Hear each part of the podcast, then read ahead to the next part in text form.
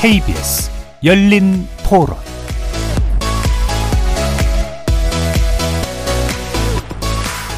여러분 안녕하십니까? KBS 열린 토론 한상권입니다. 마약이 퍼져 있다라고는 뉴스 기사에서 나오니까 예 그리고 계속적으로 지금 유통이 되고 있을까 그런 문제이기 때문에 심각하다고 느끼고 있죠. 옛날에는 상상도 할 수 없이 요즘엔 젊은 층에서 너무 많이 클럽 같은 데서 뭐 이런 게 일어나니까 너무너무 걱정되죠. 최근에 뭐 압구정동 그 롤스로이스 사건도 결국에 이제 마약과 관련해서 일어난 범죄였으니까 좀 강력한 처벌로 진절시키는 게 가장 저는 중요하다고 생각이 되고요. 요새 어린 아이들도 마약을 많이 한다고 하는데 하지 마라 이렇게 얘기하기 전에 뭐가 문제고 왜 위험하고 이게 자기 자녀들에게나 자기 자신에게 어떤 피해가 오는지 이런 걸 좀 체계적으로 뭔가 학교에서 교육이 있었으면 좋겠어요. 이게 개인의 또 뭐 문제라고 볼 수 있는지 사회적으로 뭔가 시스템이 마련돼야 되는 거 아닌지 처벌을 강화해서 못하게 하는 게 우선인 것 같고 그 다음에는 관세청에서 이제 관세 통관할 때를 좀더 강하게 해야 되는 거 아닌가. 거리에서 만난 시민들의 목소리였습니다. 여러분 어떻게 들으셨습니까? 지난해 우리 사회를 뒤흔들었던 화두 가운데 하나가 바로 마약이었죠. 서울의 학원가에서 청소년들을 대상으로 벌어진 마약 음료 사건도 있고요. 대학교 교정에 버젓이 뿌려졌던 그 마약을 홍보하는 광고 명함, 그리고 도심 한복판에서 약에 취해서 운전을 하다가 귀한 생명을 앗아갔던 일명 롤스로이스 남 사건 같은 이미 마약의 검은 그림자는 우리 사회 곳곳에 그 뿌리를 내리고 있는 것 같습니다. 실제 대검찰청의 자료를 보면은요, 지난해 1월부터 10월까지 적발된 마약 사범은 2만 2천 명을 훌쩍 넘어서 그러니까 전년도의 같은 기간보다 한 50% 가까이 증가한 수치를 나타냈습니다. 정말 심각합니다.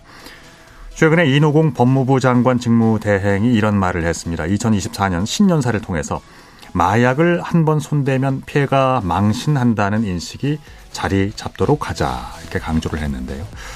어, 강도 높은 단속도 단속이고요. 치료, 재활의 확대도 함께 이야기를 했습니다. 오늘 열린 토론에서는 마약의 단속과 처벌을 넘어서 2024년 대한민국은 다시 마약 청정 국가로 돌아갈 시스템을 마련할 수 있는가에 대해서 함께 생각해 보고 어, 의견 나누고 진단해 보도록 하겠습니다. KBS 열린 토론 지금 시작합니다. 살아 있습니다. 토론이 살아 있습니다. 살아있는 토론, KBS 열린 토론. 토론은 라디오가 진짜입니다. 진짜 토론, KBS 열린 토론. 네, 오늘 토론 함께 해 주실 세 분 소개합니다. 먼저 마약 전담 검사 출신이시죠? 배한진 변호사 나오셨습니다. 네, 안녕하십니까. 배한진 변호사입니다. 안녕하십니까. 마약 과학 분석의 권위자이십니다. 전 국립과학수사연구원 원장을 지내신 정희선 성균관대학교 교수 나오셨습니다. 네, 안녕하세요. 정희선입니다. 반갑습니다. 마약 중독을 극복하고 이젠 다른 중독자들의 재활을 돕고 있는 분입니다. 마약 중독 치료센터 인천 다르크 최진묵 센터장 모셨습니다. 네, 안녕하세요. 최진묵입니다. 반갑습니다. 열린 토론 우리 시민 여러분들과 함께 하고 있습니다. 문자로 참여하실 수 있는데요. 샵 9730으로 의견 남겨주시기 바랍니다. 어, 정보 이용료가 있습니다. 단문이 50원, 장문은 100원입니다. KBS 모바일 콩과 유튜브를 통해서도 무료로 참여하실 수 있습니다. KBS 일라디오의 모든 프로그램 유튜브에서도 함께 하실 수 있습니다. 많은 관심과 참여 기다리고 있겠습니다. 지난 어, 몇년 사이에 마약 관련 범죄, 마약 관련 사건, 사고 보도를 통해서 무척 많이 접합니다.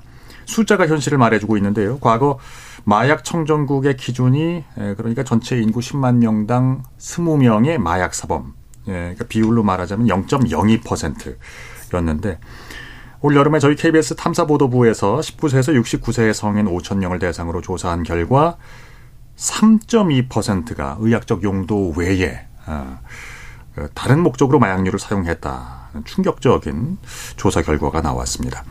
먼저 배한진 변호사께 여쭙겠습니다. 작년도의 마약 사범 통계부터 알아볼까요? 네. 저희가 이제 마약 통계를 보니까 2015년에 처음 1만 명을 넘은 이후에 이제 꾸준하게 마약 사범 통계가 증가해서 네. 2022년도에 18,000명을 넘어섰고 이제 올해는 이제 뭐 한 해가 아니라 1월부터 10월까지 적발된 마약 사범, 사범이 22,393명으로 지금 통계가 잡혔습니다. 그리고 네. 이 수치가 작년 동기 대비 어 47.5% 가량 증가한 수치로 어 사실 암수 범죄율까지 고려를 한다면 그 마약 사범의 수는 더 증가했다고 보시면 됩니다. 그리고 압수된 마약류의 그 분량 역시도 올해 10월 기준으로 압수된 전체 마약류가 이제 909kg인데 지난해 압수량 804.5kg보다 뭐 훨씬 많은 또 압수량이었습니다. 그러니까 마약 범죄의 확산 정도도 뭐 이런 그 임계치 같은 게 있는가 보죠.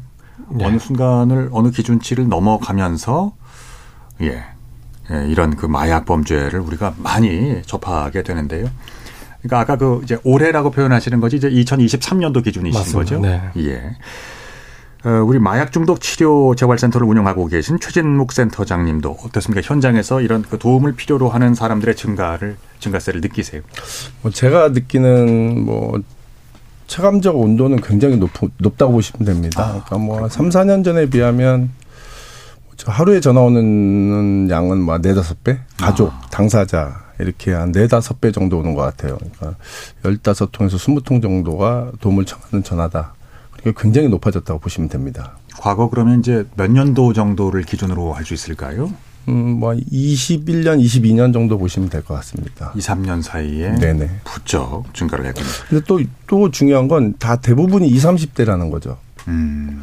그러니까 그 중독자 중에 만성화된 중독자들은 대부분 다 교도소에 있다고 보시면 돼요. 네네네. 계속 이제 재발, 재발, 그러니까 재범이죠. 네네. 재범을 계속 범죄를 저지르면서 다시 교도소를 가는데 현재 지금 이제 막 약을 시작한 음, 초기 사용자들인데 이런 아. 20, 30대가 굉장히 많이 늘었습니다. 그렇군요.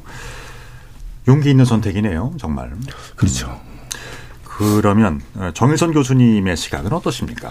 어, 저도 많이 느끼는 게 이제 국립과학수사연구원에서 그 이제 마약을 복용한다는 건 소변 검사라든가 모발 검사를 하는데 그 숫자가 2018년에 비해서 뭐 다섯 배 이상 증가했다라고 얘기를 하거든요. 네, 근데 저는 아까 그 통계에서 굉장히 중요한 점이 조금 전에 최 선장님 얘기하신 것처럼 20, 30대가 굉장히 늘었다는 거죠.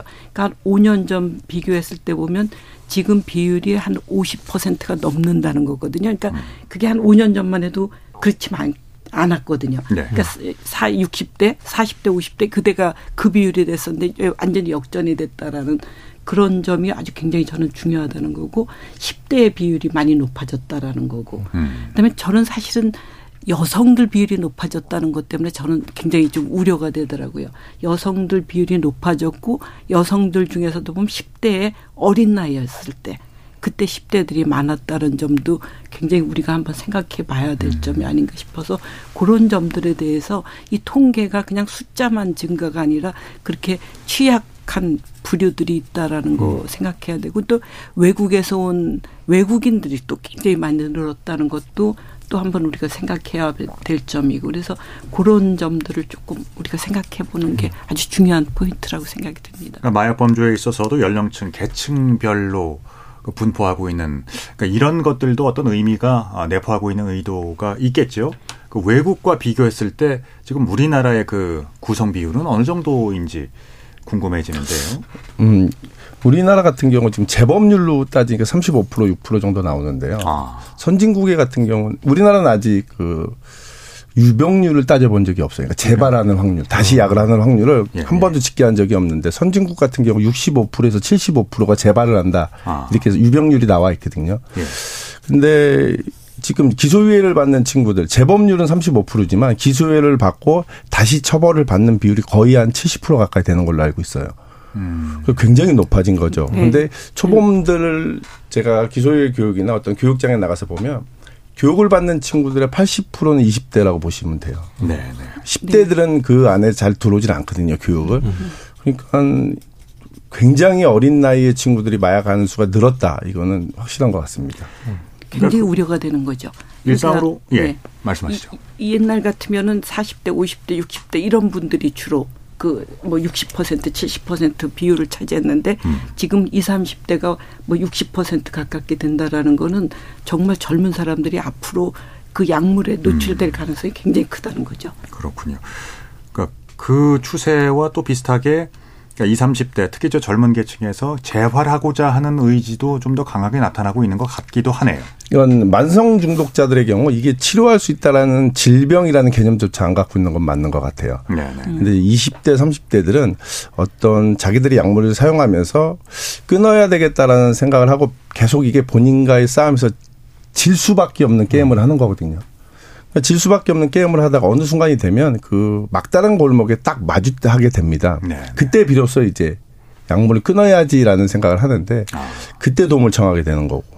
그러니까 확실히 20대들과 만성화된 중독자들하고에는 그 약물에 대한 인식 차이는 분명히 있는 것 같습니다. 예. 그러면 우리가 일상 생활에서 그, 어, 평균적인 일반인이 내가 마약을 뭐 구매하겠다. 이게 특히 이제 그 마약을 어 이제 구매하고 그 유통에 이제 접촉을 할 수 있는 그러니까 이게 상당히 에, 과거보다 단축되고 손쉬워졌다고들 하는데요. 얼마나 그럼 이제 마음 먹고 어, 접근을 하게 되면 손쉽게 그 구입을 할 수 있게 되는 겁니까, 배 변호사님? 그 이게 텔레그램 마약방이라고 하는 그런 이제 그 마약 이제 유통 채널이 뭐 우후죽순처럼 이제 생겨났고 사실 그런 것들이 2030 마약 사범들이 이제 증가하는데 하나 또 이제 원인이 되는 것인데요. 왜냐하면 2030들이 아무래도 그런 휴대전화의 애플리케이션 사용이 익숙하다 보니까 뭐 사실 구글 검색해서 그 텔레그램 마약방의 이제 채널에 접속하는 게 쉬, 어려운 일이 아니고 네. 그러면 거기 딱 들어가면 어떤 마약의 종류와 어떤 가격이 여- 메뉴판처럼 이렇게 공개가 돼 있고 음. 그다음에 구매하겠다고 하면 뭐 가상 계좌 번호를 알려주고 전자지갑으로 돈을 송금하면 그다음에 그 좌표를 얻어서 거기로 바로 이제 마약을 거의 뭐 30분에서 1시간 안에 구매할 수 있는 뭐 그 정도로 간이하게 됐다는 것이죠. 한 시간 네, 맞습니다. 만에. 더 어, 심각한 거는 이제 그 텔레그램 마약 그 집단들이 예. 점점 이제 기업화, 상업화, 범죄 단체화가 돼서 어 이 사람들이 이제 뭐 그런 마케팅적 요소도 되게 이제 가미를 해서 어. 뭐 무상으로 마약 이벤트를 한다든지 네. 네. 뭐 그런 다음에 권역별로 그런 딜러들을 뭐 선정을 해서 뭐 직원처럼 고용을 하기도 하고 음. 어 굉장히 심각한 거죠. 그렇군요. 그 텔레그램 같은 이제 그 사회 관계망 서비스 같은 경우는 초대를 받지 않은 이상 거기 이제 어떤 그 수사의 주체가 들어갈 수는 없는 거예요. 아닙니다. 그냥 뭐 검색하면 누구든지 들어갈 수 있고 아. 뭐 거기에는 사실 수사기관 지금 수사하시는 경찰관 분들도 뭐 들어가 있는 걸로 알고 있습니다. 네. 그 어, 이제 공개적인 마케팅을 할수록 검거의 확률도 더 높아질 때인데 그 그럼에도 불구하고 네. 우후죽순역으로 지금 늘어나고 있다는 말씀이신 맞습니다. 거죠. 그만큼 실무에서 이제 그 추적하는 것이 뭐 용이하지가 않기 때문에 네. 어그 검거를 이제 뭐 위험을 감수하고서라도 이제 돈을 벌려는 목적으로 네. 그렇게 운영을 하고 있습니다. 보통 이제 우리에 대한 그러니까 우리가 갖고 있는 그 과거의 마약에 대한 인식은요. 일단은 뭐 단가가 상당히 비싸고 공급도 희소하고 해서 어떤 어, 특수계층만 접근할 수 있는 제한된 사회 악이다. 뭐 이런 생각들을 갖고 있었는데 이게 옛날 얘기가 된 거군요.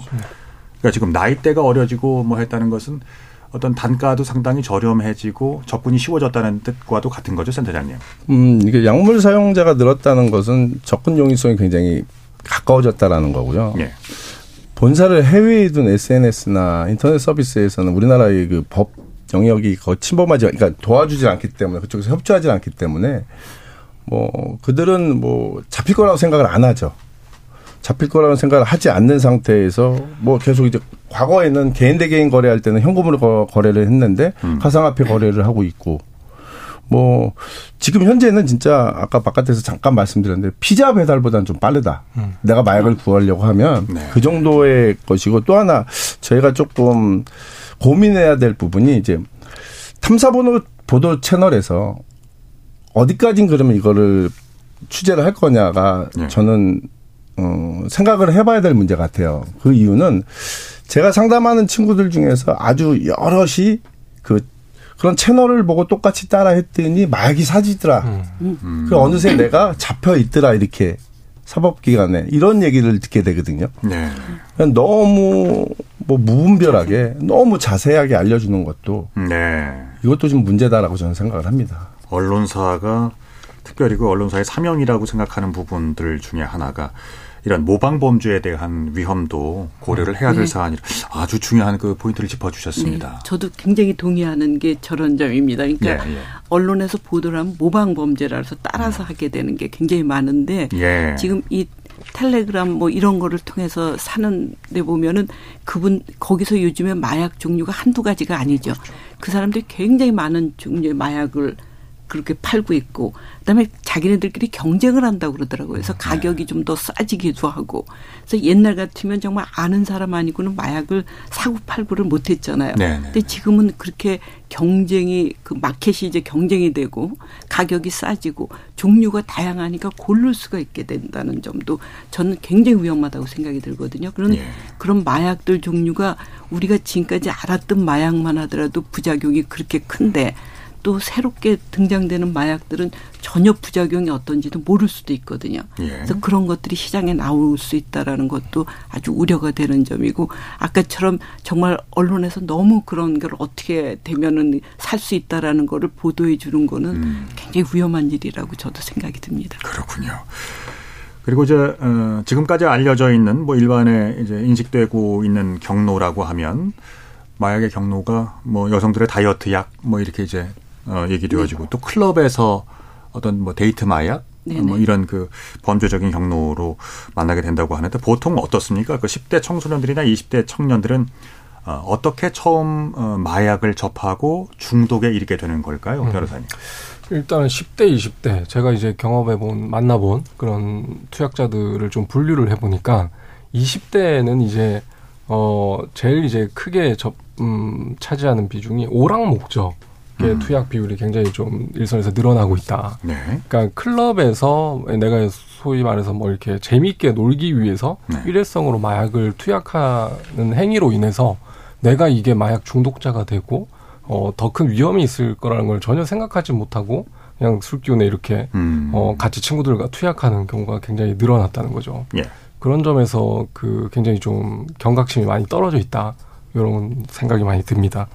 그리고 10대 같은 경우에는 어, 저도 밖에서 말, 말씀드렸었는데 이게 그 가격이 아무리 뭐 마약이 가격이 저렴하다고 하지만 이제 중고등학생들이 접근하기에는 그래도 어, 가격이 단가가 있기 때문에 이 친구들이 보니까 이제 언론에서 이렇게 뭐 구매하는 방법 이런 것들을 보고 그 텔레그램 마약방에 직접 들어가서 어, 그 사람들과 소통을 하면서 무상으로 이제 마약을 이제 제공받아서 호기심에 투약하다가 중독자가 된 그런 친구도 있고 아니면 10대 분 그 학생들 중에는 뭐 기존의 ADHD 치료제 같은 거에 무분별하게 좀 노출이 돼 있다가 보니까 아. 예, 자연스럽게 또 중독이나 뭐 다른 마약류 더 주- 강한 마약류로 이제 접근하는 그런 양태도 보이기도 합니다. 네.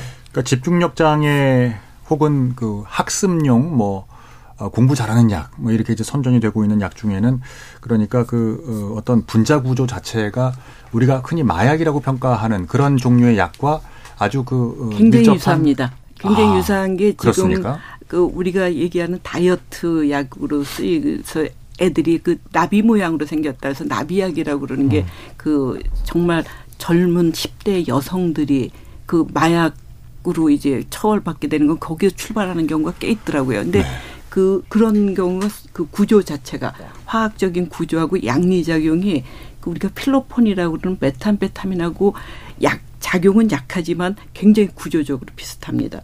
그래서 그런 것도 그렇고 조금 전에 말씀하셨던 그 ADHD 그것도 마찬가지입니다. 구조가 그런 약물들이 거의 비슷한 구조를 갖고 있기 때문에 작용 자체도 비슷하게 나타나고 물론 강도는 좀 낮다 하더라도 음. 그러니까 결국 부작용은 같은 쪽으로 갈 수가 있다라는 거죠.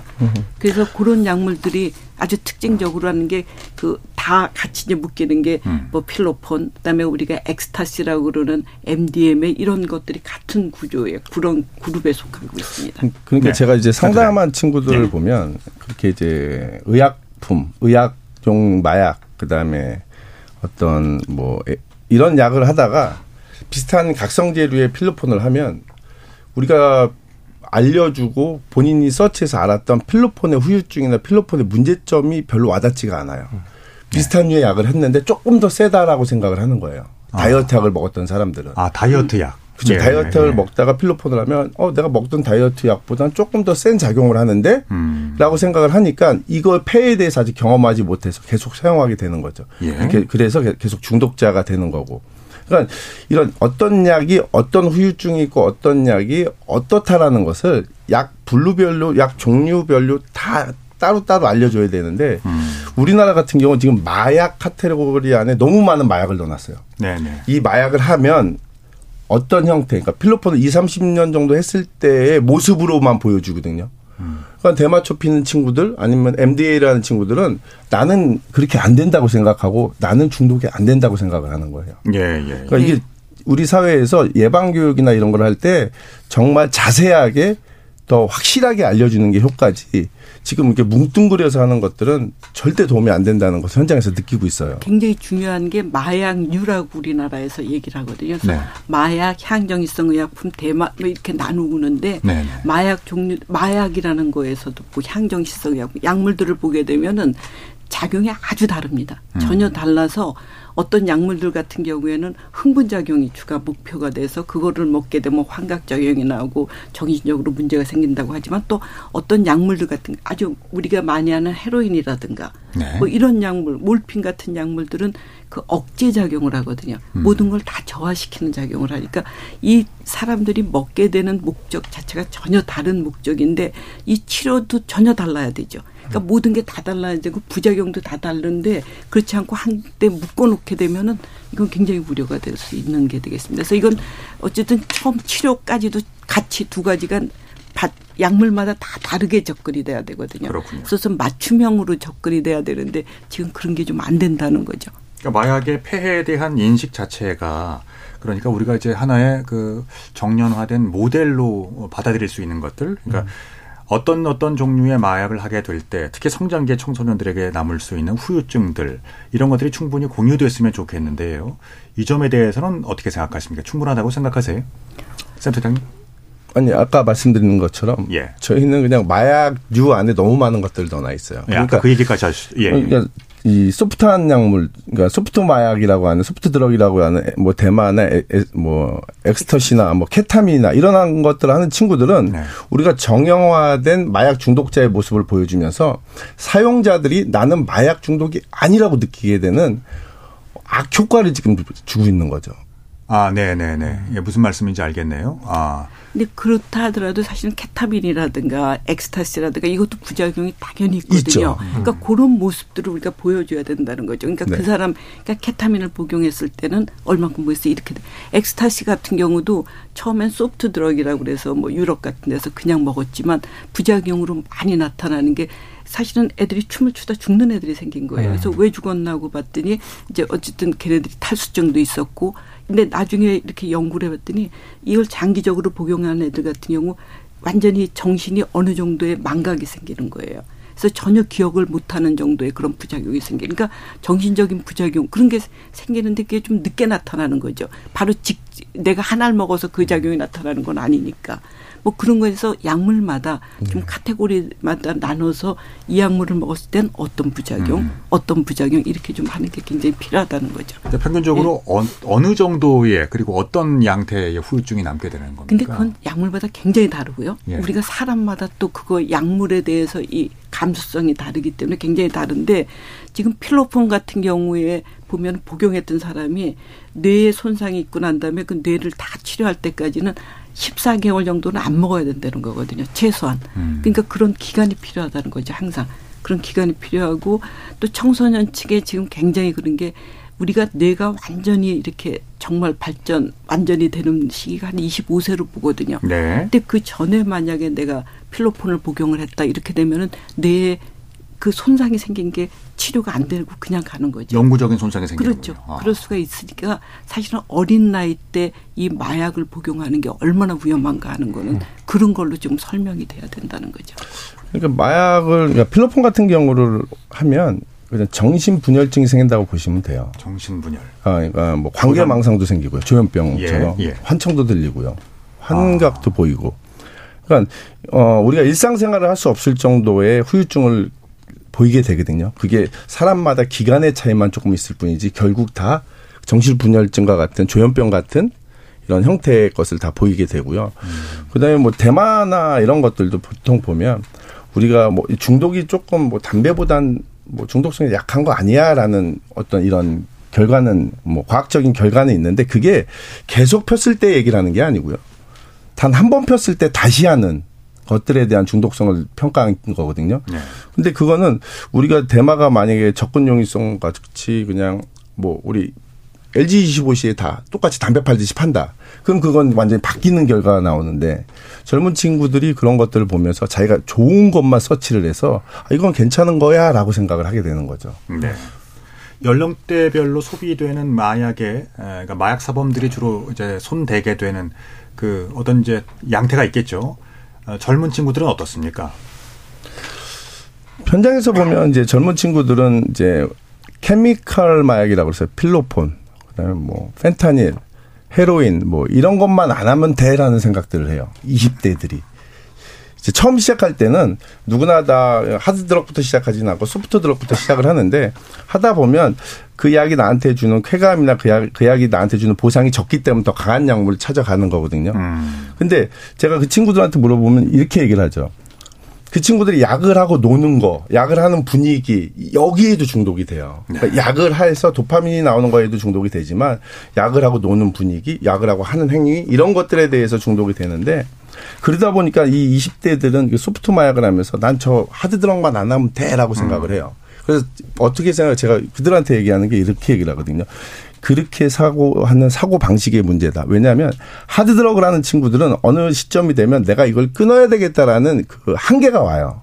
그래서 자꾸 도움을 청하는데 이 소프트 드럭 하는 친구들은 아예 그런 생각조차 안 한다는 거죠. 그러니까 끊기가 더 어려운데 자기들은 그게 중독성이 없다고 생각을 하고 살아가더라고요.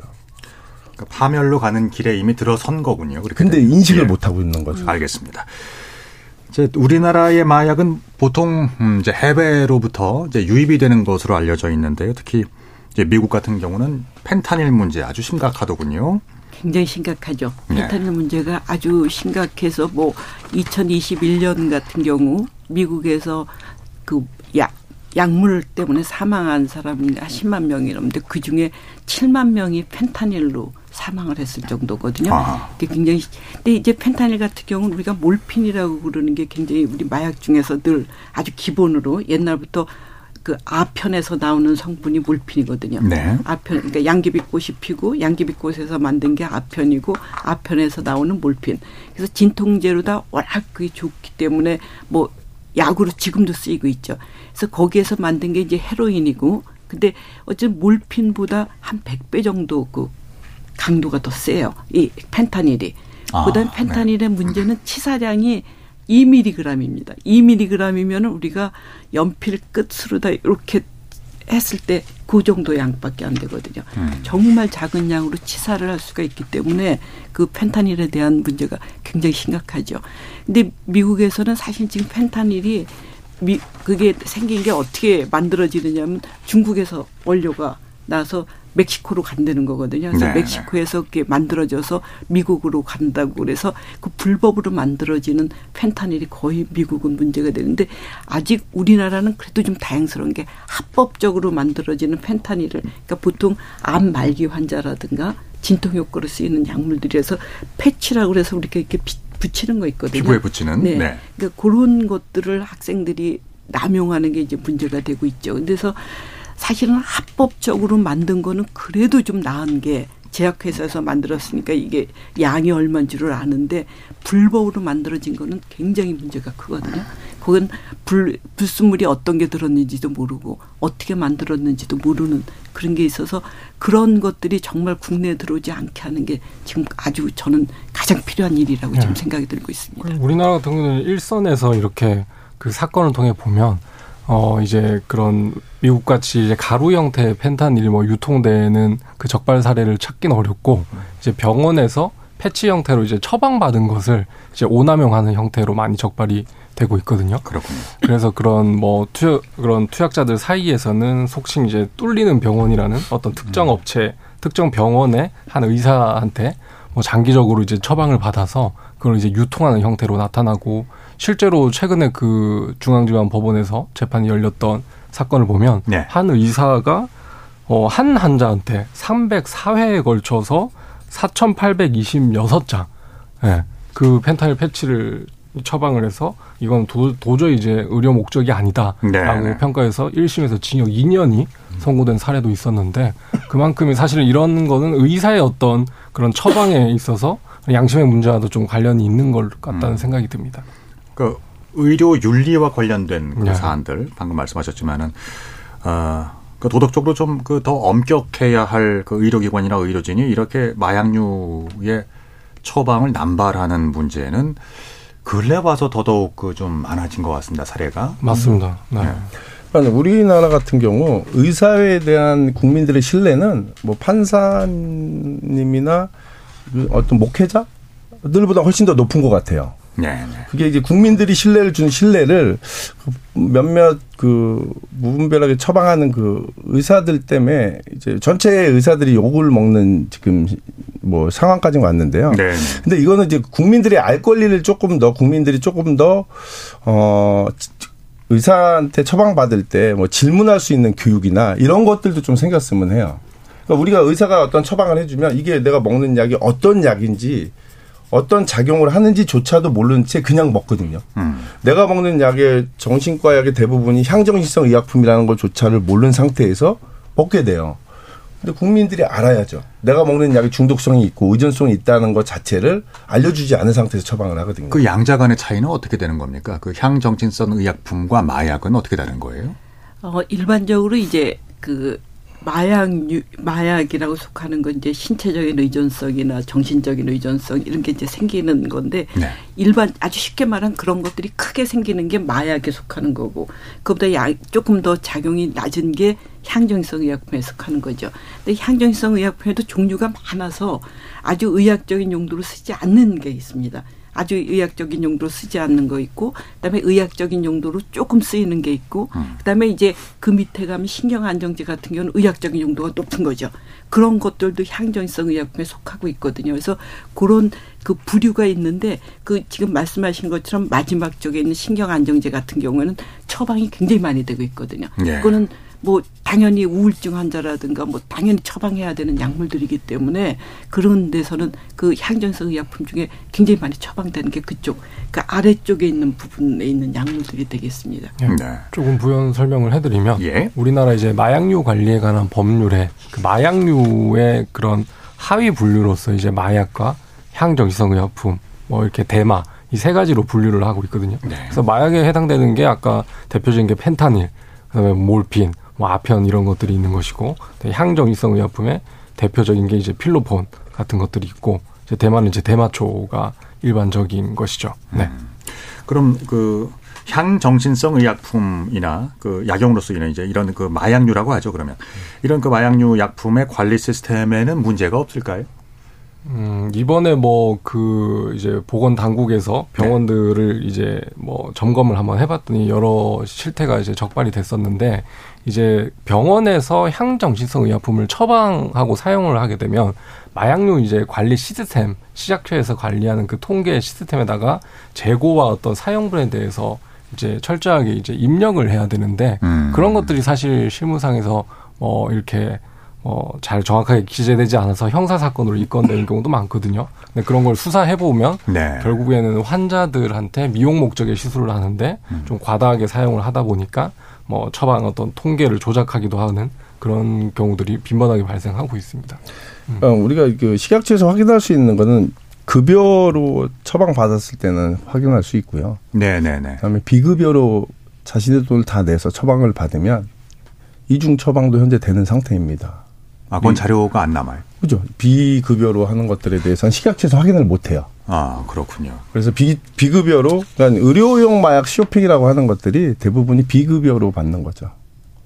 그렇군요. 그러면 그 약 처방에 대해서는 공유되는 시스템이 있는 것으로 알고 있는데요. 각 지금 병원마다. 현재 돼 있는 게 그래도 그래도 많이 발전된 음. 게 아. 지금 각 병원에서 처방하는 약물들이 다 한꺼번에 그 어디 병원에서 얼마 그래서 얼마 전에 같은 경우 굉장히 크게 그좀 보도됐던 게 그런 거죠. 그러니까 병원에서 어떤 한 사람한테 프로포폴을 계속 처방이 되니까 음. 이 병원 저 병원 해서 보니까 한 사람한테 그렇게 많이 처방이 됐다는 걸 알 수가 있었죠. 그러니까 옛날 같으면 그런 게 전혀 DB 시스템이 되어 있지 않은데 네. 지금은 그래도 DB 시스템이 돼 있기 때문에 그렇게 해서 어떤 한 사람을 대상으로 해서 많은 병원에서 처방됐다는 걸 알 수가 있게 돼서 이제 그 사실은 좀 의사 선생님들이 다 같이 거기다 좀 시스템에 넣어 주시면 아마 이게 훨씬 더 발전이 될 텐데 지금은 권고 사항이라고 그러죠. 그러니까 꼭 아, 그런가요? 아주 저기가 아니니까 다 음. 넣질 않아서 아마 조금 더 어렵지 않을까 싶어요. 23년 11월에 마약 대책 협의회 발표하면서 24년 상반기서부터는 다 확인하게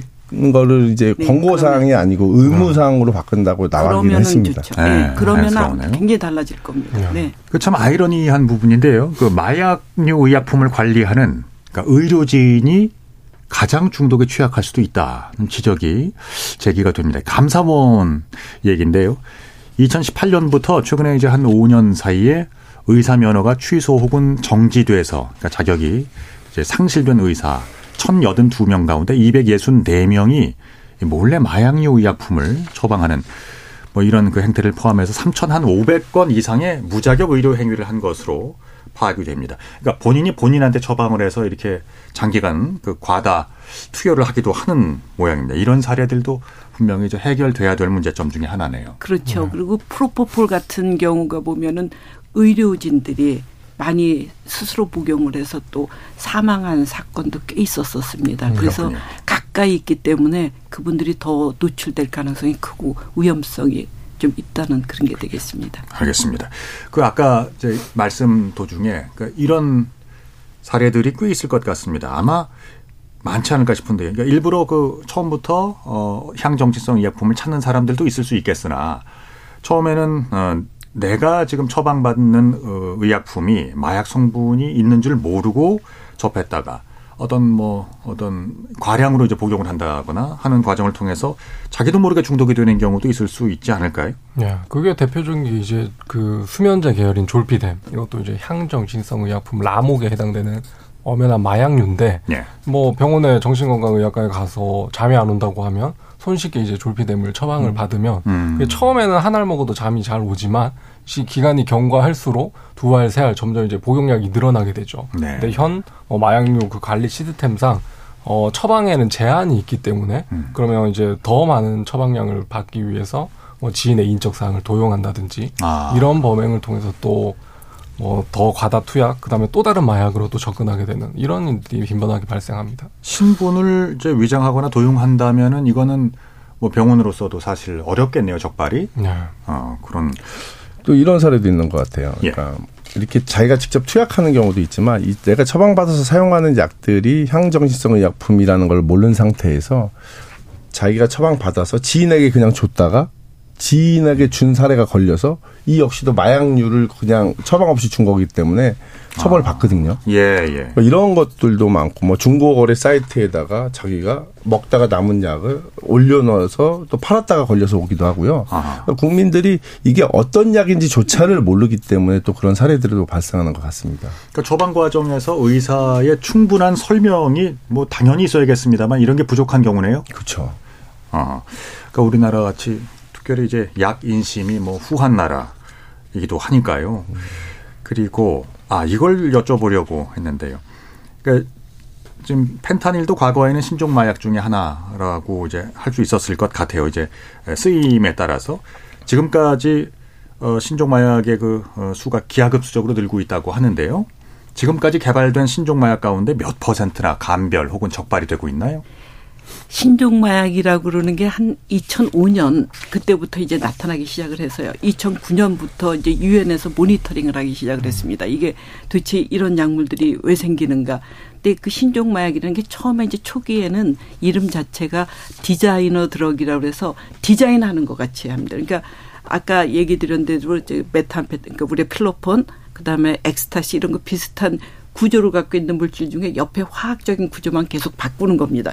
바꾸면서 이제 만들게 되는 게 그런 이제 신종마약인데 종류가 굉장히 지금 많이 만들어지고 있습니다. 지금 우리가 법적으로 규제되는 게 아까 우리가 마약류라서 마약, 향정성, 그 대마 다 합쳐도 우리나라 법으로 한 뭐 500종 뭐 이 정도인데 지금 유엔에서 어제 제가 한번 이렇게 봤더니 1230종이 지금 세계적으로 신종 마약이 있다는 거거든요. 네. 그러니까 1230종이라는 건 굉장히 많은 양이거든요. 그러니까 지금 우리가 마약이라고 그러는 게 1961년부터 전 세계적으로 규제되기 시작한 게 지금 그 정도 양인데 2009년부터 지금 한 20년도 안 된 사이에 그렇게 어마어마한 양이 나타났다는 건데 문제는 종류가 굉장히 다양하고 네. 이게 나타나는 숫자가 일주일에 하나 정도가 나타난다는 거거든요. 그래서 음. 일 1년이면 한 50종 정도가 새로운 게 나타나고 예. 또 없어지고 나타나고 없어지고 하면서 이게 계속 변화가 굉장히 큰 그런 게 이제 신종마약 종류가 되거든요. 그러니까 새로 나타나니까 이게 구조도 새롭고 이거 다 검출할 수가 없죠. 음. 검출이 될 수가 없고 네. 그래서 이제 지금 법적으로 얘기하는 건 비슷한 물질끼리 비슷한 물질이 나오면 걔는 같이 해서 그냥 잡자 하는데 그렇다 하더라도 또 다른 물질이 나오거든요. 계속 새로 개발이 되기 때문에 이런 거를 다 어느 나라도 지금 다 검출할 수가 없습니다. 그렇습니까? 네. 신종 마약의 유입 속도 자체를 공권력이 미처 따라잡기가 그러니까 어렵겠네요. 굉장히 어렵습니다. 네. 그렇군요. 신종 마약 종류는. 네. 아, KBS 열린 토론, 어, 지금 이미 우리 생활 깊숙이 들어와 있는 마약 범죄, 마약 오용 문제, 이런 실태가 과연 어느 정도인지 예, 이야기를 나누고 있습니다. 지금 시각은 8시 어, 1분 30초를 향해서 가고 있는데요. 어, 토론이 진행되는 동안에 우리 청취자 여러분들께서 보내주신 의견들 들어보겠습니다. 정의진 문자캐스터 전해주시죠. 네, 지금까지 청취자 여러분이 보내주신 문자들 소개합니다. 5508님. 마약을 이렇게 쉽게 구할 수 있다는 것에 공포감까지 느껴집니다. 자녀 키우는 부모들의 걱정은 더합니다. 확실한 예방교육이 선제되어야 합니다. 1139님. 미국 좀비 거리 영상으로 보았는데 정말 충격이었습니다. 다들 가족이 있고 친구가 있고 사회를 살아가야 하는 시민들일 텐데 같은 동작을 반복하고 한자리에 머물며 약을 찾는 모습. 마약은 세계적인 문제 아닐까 싶습니다. 청룡 나라라님. 청소년 청년은 우리의 미래입니다. 어떤 방식으로든 마약에 노출되는 일이 없도록 철저한 단속과 엄벌이 필요합니다. 단 한 번의 마약도 시도할 수 없는 빈틈없는 사회적 안전망을 만들어줘야 합니다. 구름처럼님. 마약 투약은 재범률이 높다고 하는데 처벌을 그친다면 중독자를 계속 양성하게 될 수도 있을 것 같습니다. 치료와 재활도 함께 힘써야 할 것으로 보입니다. 해주셨고요. 3750님. 스마트폰 보급, 미디어 발전이 청소년들이 마약을 더 가깝게 접근 가능할 수 있게 만든 것 같아요. 언론과 방송에서도 마약 근절을 위한 캠페인이나 공익적인 콘텐츠를 선보여야 할 것 같습니다. 라고 보내주셨네요. 네, KBS 열린 토론. 이 시간은 영상으로도 생중계하고 있습니다. 유튜브에 들어가셔서 KBS 일라디오 또는 KBS 열린 토론을 검색하시면 지금 바로 토론하는 모습 보실 수 있습니다. 방송을 듣고 계신 여러분이 시민 농객입니다. 계속해서 청취자 여러분들의 날카로운 시선과 의견 보내주세요. 지금까지 문자캐스터 정의진이었습니다. 상대 얘기 중에서도 맞는 얘기가 있잖아요. 그러면 어, 예, 거기까지 동감이 이루어졌으니까 그럼 또 요 다음 가시죠. 무슨 정반합, 정반합 이렇게 가야 되거든요. 이기고 지는 걸 떠나서 좋은 결론을 도출해 내셨으면 좋겠어요. 선 넘지 않는 그런 토론. 별로 의미는 없을 것 같아도 그래도 그런 자리가 자꾸 있어야 뭐가 변화가 있을 것 같아요. 그렇게 하다가 보면 뭐라도 뭐 하나 얻어 걸리는 게 있겠지요. 시민 농객 여러분을 기다립니다. 평일 저녁 7시 20분 KBS 열린 토론. KBS 열린 토론 2부에서는 마약 전담 검사 출신입니다. 배한진 변호사, 전 국립과학수사연구원 원장을 지내신 정의선 성균관대학교 교수, 마약중독치료센터 인천다르크 최진묵 센터장 세 분과 계속 함께 합니다. 아, 앞서 이제 마약이 얼마나 우리 일상 가까이에 다가와 있는가 그 실태를 진단해 보았고요. 지금부터는 마약 사범들에 대한 어, 마약 투여자들에 대한 어, 처벌을 넘어서서 이제 예방과 재활의 가능성에 대한 이야기를 좀 해보도록 하겠습니다. 어, 우리나라에서 이제 마약을 제조, 어, 유통, 판매, 밀반입 뭐 하는 경우에는 상당히 무겁게 어, 처벌이 되는 나라라고 어, 알려져 있던데요. 그러니까 이런 경우 말고 이제 투약을 하다 적발이 된 경우 어, 어느 정도나 처벌을 받게 됩니까? 네, 물론 뭐 사안마다 다르겠지만 이게 그 작년이죠. 작년 상반기 상반기까지는 어느 정도 이제 공식화가 돼 있어서 뭐 초범의 경우에는 조건부 기소유예, 그다음 재범에는 뭐 집행유예, 그다음에 단속되면 이제 실형, 선고 이런 식의 좀 공식화가 돼 있었다라면 어 작년 이제 하반기부터는 이게 뭐 언론에서도 사회적으로 어, 치료 제한의 중요성에 대해서 좀 공론하다가 된 영향인지 모르겠지만 네. 뭐 재범의 경우에도 본인이 이제 치료 제한 의지가 확고하고 음. 거기에 어떤 진정성이 느껴지면 다시 또 기소유예라는 선처를 하는 경우도 있고 음. 반대로 이제 초음이지만 뭐 의지가 전혀 없고 이걸 너무 안일하게 생각한다라고 하면 또 이제 구공판에서 재판에 어, 세우는 그런 경우도 볼 수 있었습니다. 네. 그렇군요. 어, 그러니까 서서히 이 처벌 위주에서 이제 재활과 치료 뭐 이쪽으로 이제 가는 분위기인 것 같은데요. 그러니까 지금까지는 뭐 마약 사범을 이렇게 치료 내지 이제 재활의 대상으로 보는 시스템이 상대적으로 좀 부족했다는 데는 다들 동의하실 텐데요. 그러니까 이제 마약 사범, 투약 사범들이 이제 처벌을 받는 어뭐 구치소나 교도소에서의 생활이 그러면 이제 그들의 에, 치료나 재활에 과연 어느 정도나 도움이 될까요? 최 센터장님. 제가 이제 과거에 약물 사용자로서 구치소하고 교도소를 총 일곱 번 가봤거든요. 근데 이제 일곱 번에 있는 동안 저는 마약 교육이나 어떤 것들을 받아본 적은 우선 없어요. 근데 지금 생각해 보면 현 구치소의 시스템이 가장 문제인 것 같아요. 구치소는 이제 무죄 추정 원칙 이래 갖고 1, 2, 3심을 받는 동안 한 1년여 시간 동안 구치소에 있게 되거든요. 마약 사범 단순 투약자들이 형기가 그 정도밖에 안 돼요. 1년에서 과거에는 1년 전후 많으면 1년 6개월 그러면 재판 받는 동안 어, 현행범으로 대부분 마약 사범들은 체포가 돼요. 소변 모발에서 나오기 때문에. 그런데도 불구하고 무죄 추정의 원칙 때문에 그들에게 아무런 치료 재활에 아무것도 해줄 수가 없어요. 아. 근데 유엔에서는 이거 마약 사범, 투약 사범들에 대해서는 대부분이 다 현장에서 검거가 되기 때문에 현행범이기 때문에 치료 재활에 처음부터 힘쓰라, 힘쓰라고 얘기를 하거든요. 왜냐하면 그 체포가 치료의 시작이에요. 네. 우리나라 같은 경우 마약 사범들이 과거와 틀리게 SNS로 거래를 하면서 잡히는 시기가 굉장히 늘어났어요. 초범이 뭐 한 번, 두 번 하다가 걸리는 경우가 거의 드물고요.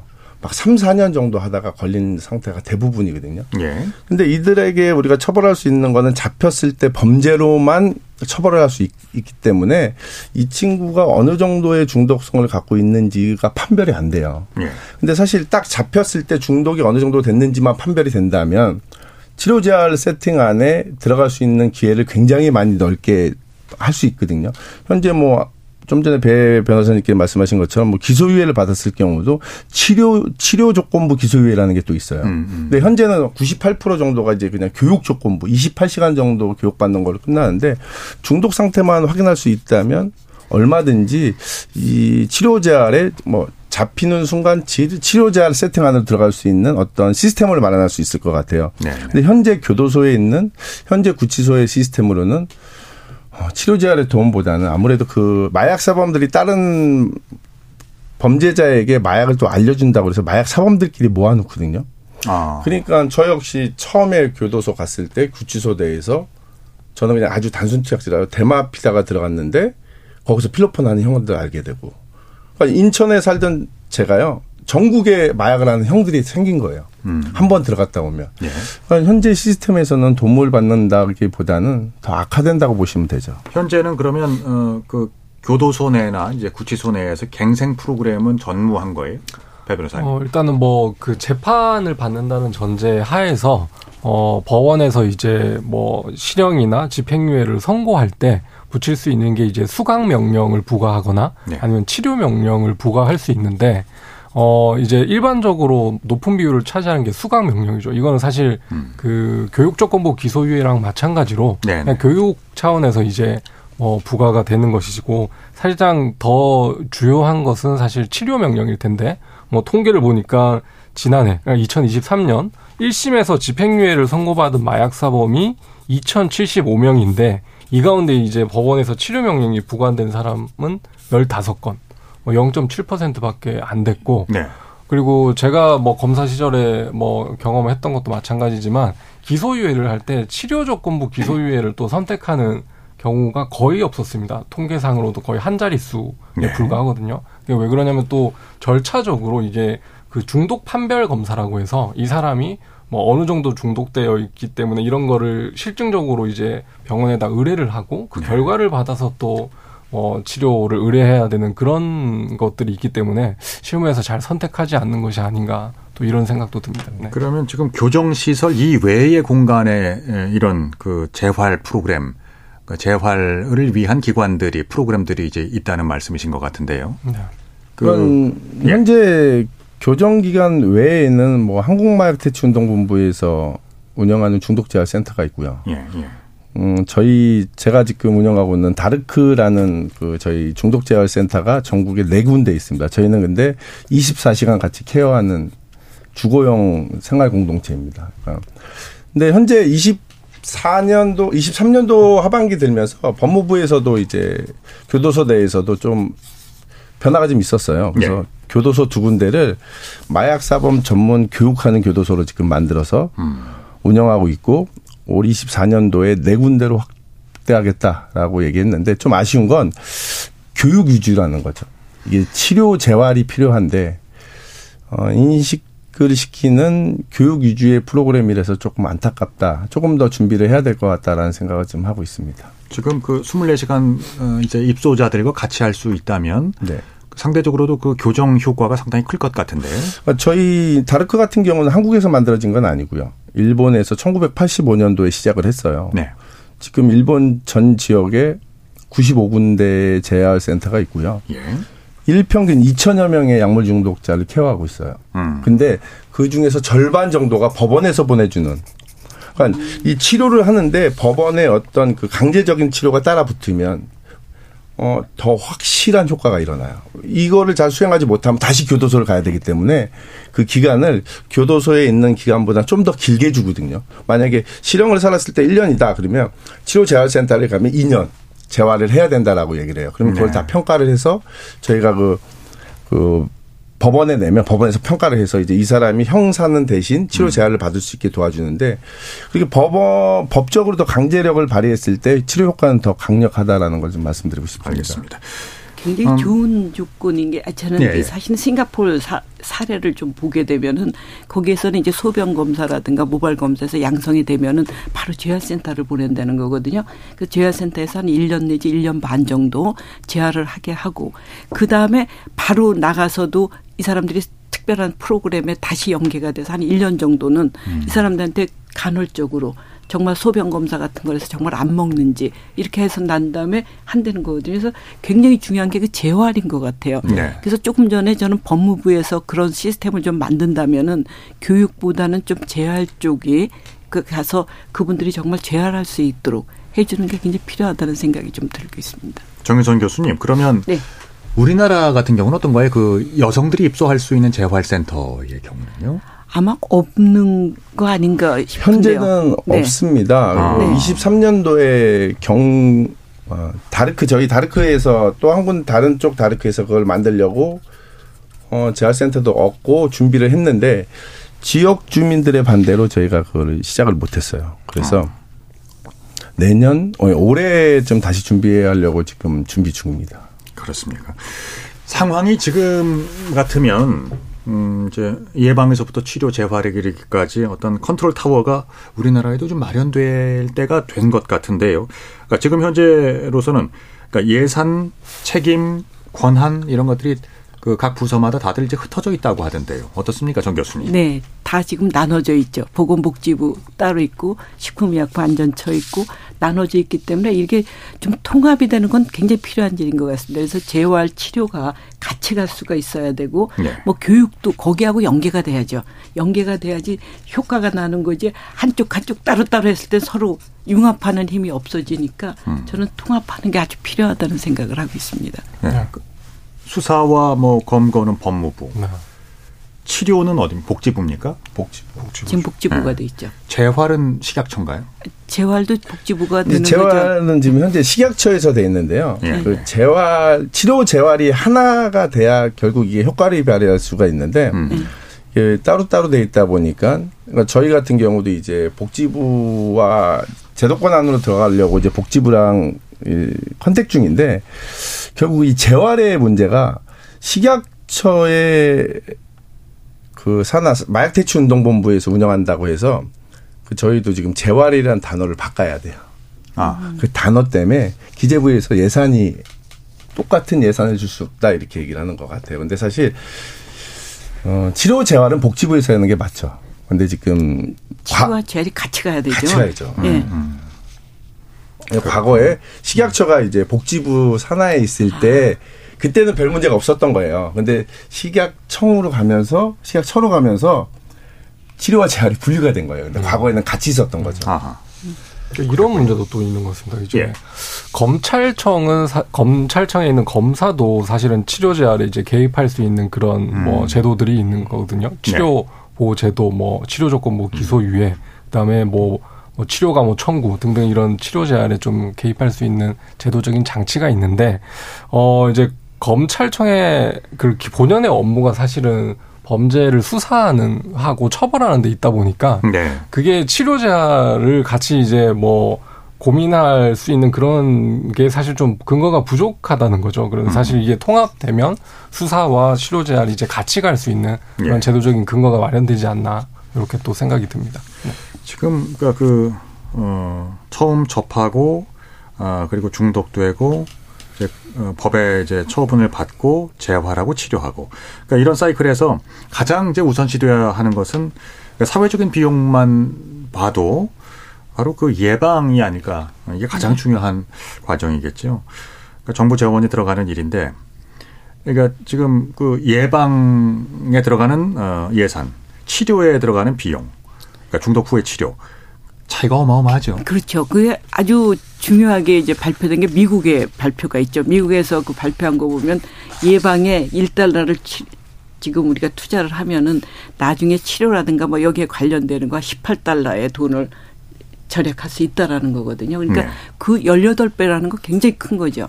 그래서 지금 이제 마약 정책이 보면은 그러니까 수요 억제, 그러니까 공급 억제가 이제 우선적으로 해야 되겠죠. 공급 억제는 우리나라에 들어오는 마약이 없어야 되고, 그러니까 수사기관에서 단속 잘하고 뭐 이런 게 굉장히 필요한 일이고, 그다음에 치료 재활을 하는 그 수요 억제 쪽이 이제 같이 가는데 사실은 무엇보다 중요한 건 예방이 되겠습니다. 예방을 잘해놓으면은 네. 이런 것들이 다 작아질 수밖에 없죠. 포션이. 그래서 그 예방 쪽에 제가 보기엔 아주 필요한 게 지금 우리 금연 좀 우리가 캠페인이요? 늘 캠페인 예. 하던 것처럼 이것도 학교 교육에서 좀 들어가서 학교 교육에서 정말 전문적인 교육 좀 받은 분들이 교육을 하면서 음. 예방 교육을 할 수 있으면은 굉장히 좀 효율적이지 않을까 하는 생각을 지금 하면서 요즘에 저는 예방을 굉장히 강조를 하고 있습니다. 예, 센터장님.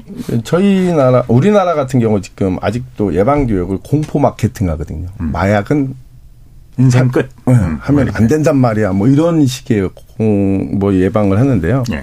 그게 아까 우리 정 교수님 말씀하신 것처럼 우리 담배 같은 경우 요즘에 보면 노담 이렇게 해서 어떤 딱 그 한 단어로 그냥 끝나잖아요. 그러니까 캠페인도 그런 형태의 캠페인이 돼야 되는데 우리는 너무 공포 마케팅만 하고 있는 거죠. 그러니까 이런 광고들이 효과가 지금은 거의 없다라고 보시면 돼요. 마약 광고에 대해서는 공익 광고에 대해서 어떤 접근이 필요할까요? 그러니까 이렇게 좀 유쾌하고 이게 우리가 너무 무겁게 무섭게만 다루는 거죠. 근데 지금 현재 10대 20대들은 마약의 생각을 이렇게 무섭고 무겁게 생각을 안 하거든요. 근데 무섭고 무겁게 다루는 것들은 그냥 법무부에서 하면 될 것 같은데 이런 것들을 예방하고 홍보하는 식약처 이런 곳에서 하는 것들은 그런 형태는 조금 맞지 않는다. 조금 더 참여할 수 있는 이런 것들을 만들어야 될 것 같습니다.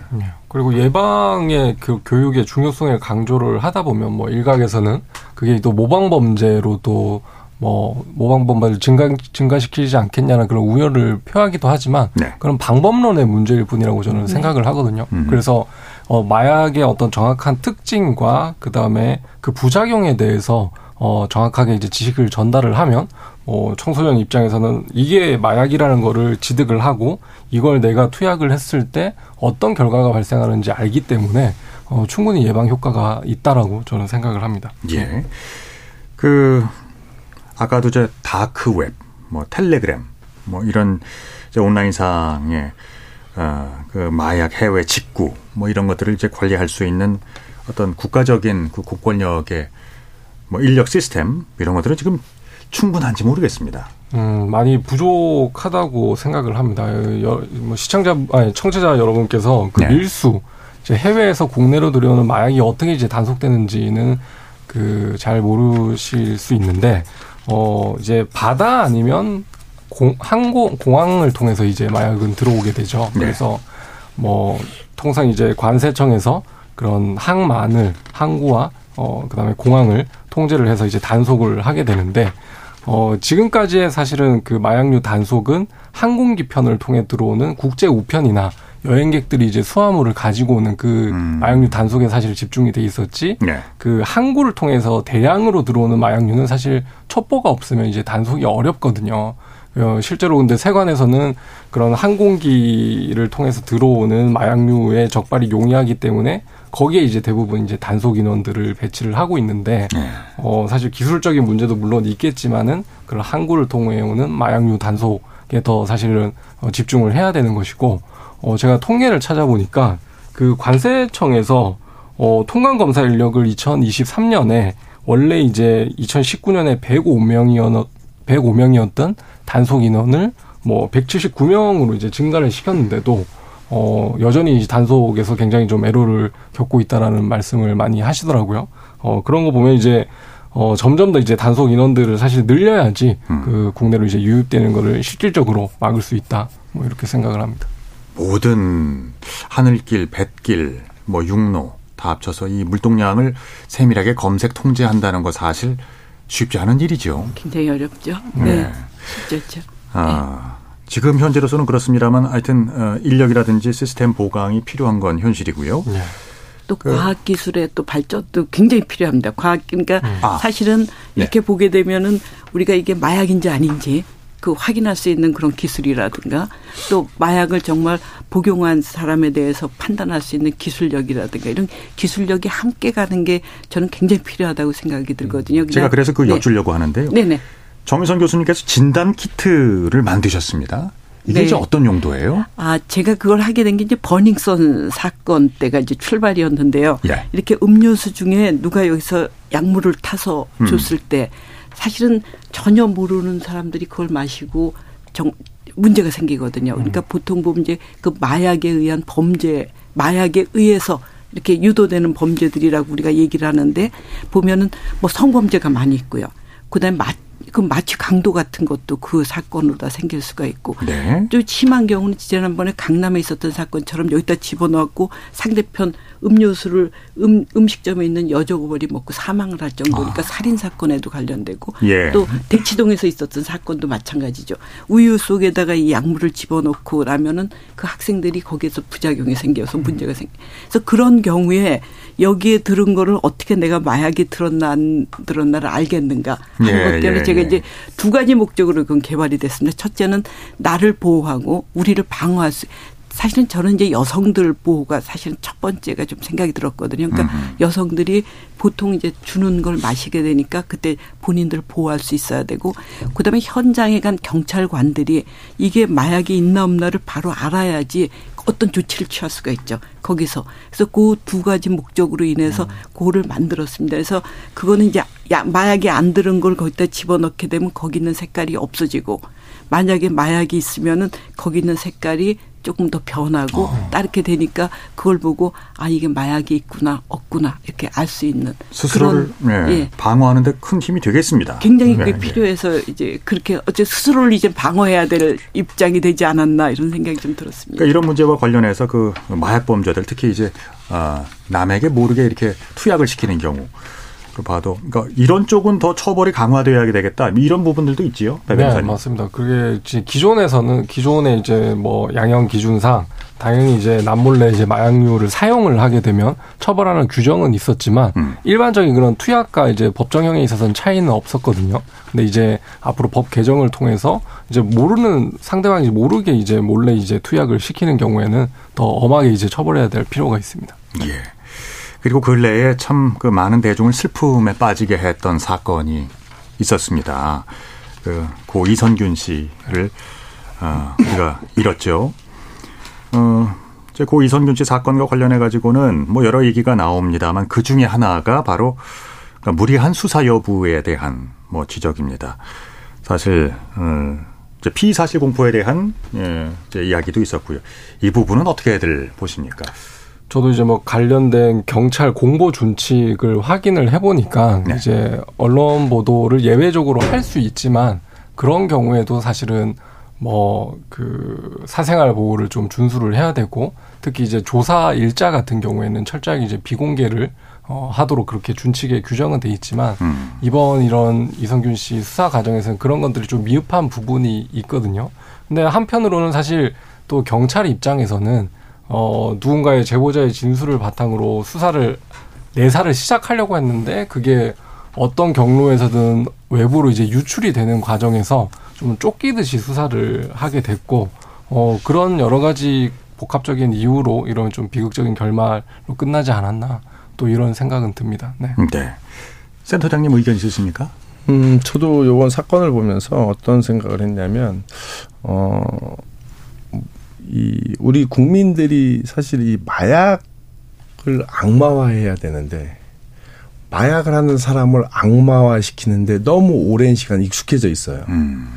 마약하는 사람은 악마가 아니거든요. 마약한 사람은 우리가 네. 치료해주고 재활해줘야 되는 사람이고 이번 사건을 보면서 아이그 피해 사실 공표 이 문제가 조금 더 다뤄졌으면 사회적으로 조금 공론화돼서 어 이것들 조금 마무리했으면 좋겠다 이런 생각이 들었어요. 그래서 그 재활센터를 건립하는 데 있어서도 마찬가지로 그 이런 그 어, 시민 동료 의식으로서 함께 좀 너그럽게 이렇게 그 포용하는 자세가 필요하지 않을까 하는 굉장히 생각도 저는 필요할 것 같습니다. 이제는. 예. 사실은 같이 가야 되고 함께 가야 되는데 그 재활센터가 특히 아까 얘기한 대로 여성들 그 재활센터를 못 만들고 이러는 거는 참 우려가 되고 있습니다. 그래서 우리가 같이 환자라고 봐야 되죠. 그래서 음. 치료해서 그분들이 사회에 돌아올 수 있게 해주는 게 우리의 역할이 아닐까 싶습니다. 예. 2024년 어, 우리의 대한민국은 다시 마약 청정국으로 돌아갈 수 있는 시스템을 마련할 수 있을까 하는 문제에 대해서 주제로 삼아서 말씀을 나눠봤습니다. 최근 들어서요, 그 노후 아파트 화재가 잇따르고 있습니다. 아파트 화재 시에는 그 행동 요령을 미리 알아두시면 어, 대단히 유리합니다. 국민 행동 요령 안내해 드리겠습니다. 화재 시에는 우선 집에 있는 사람에게 먼저 알리고요. 그리고 상황에 따라서 대응을 해 줘야 합니다. 대피가 가능한 경우는 계단을 이용해서 낮은 자세로 지상이나 옥상 같은 안전한 장소로 대피를 하고요. 대피 공간이 없을 경우도 있지요. 이럴 때는 화염이나 연기로부터 멀리 될 수 있으면 이동을 해서 문을 닫고 젖은 수건 등으로 틈새를 막고 어 그리고 119에 신고한 후에 구조 요청을 기다리는 게 가장 안전에 도움이 되겠습니다. 자, 오늘 KBS 열린 토론 어, 모든 순서 마쳐야 되겠습니다. 오늘 함께 토론해 주신 배한진 변호사, 정의선 성균관대학교 교수, 마약중독치료센터 인천 다르크 최진묵 센터장 함께 했는데요. 세 분께 오늘 고견 감사드립니다. 네, 감사합니다. 예, 참여해 주신 우리 시민 논객 여러분께도 감사드립니다. 지금까지 KBS 열린 토론 한상권이었습니다.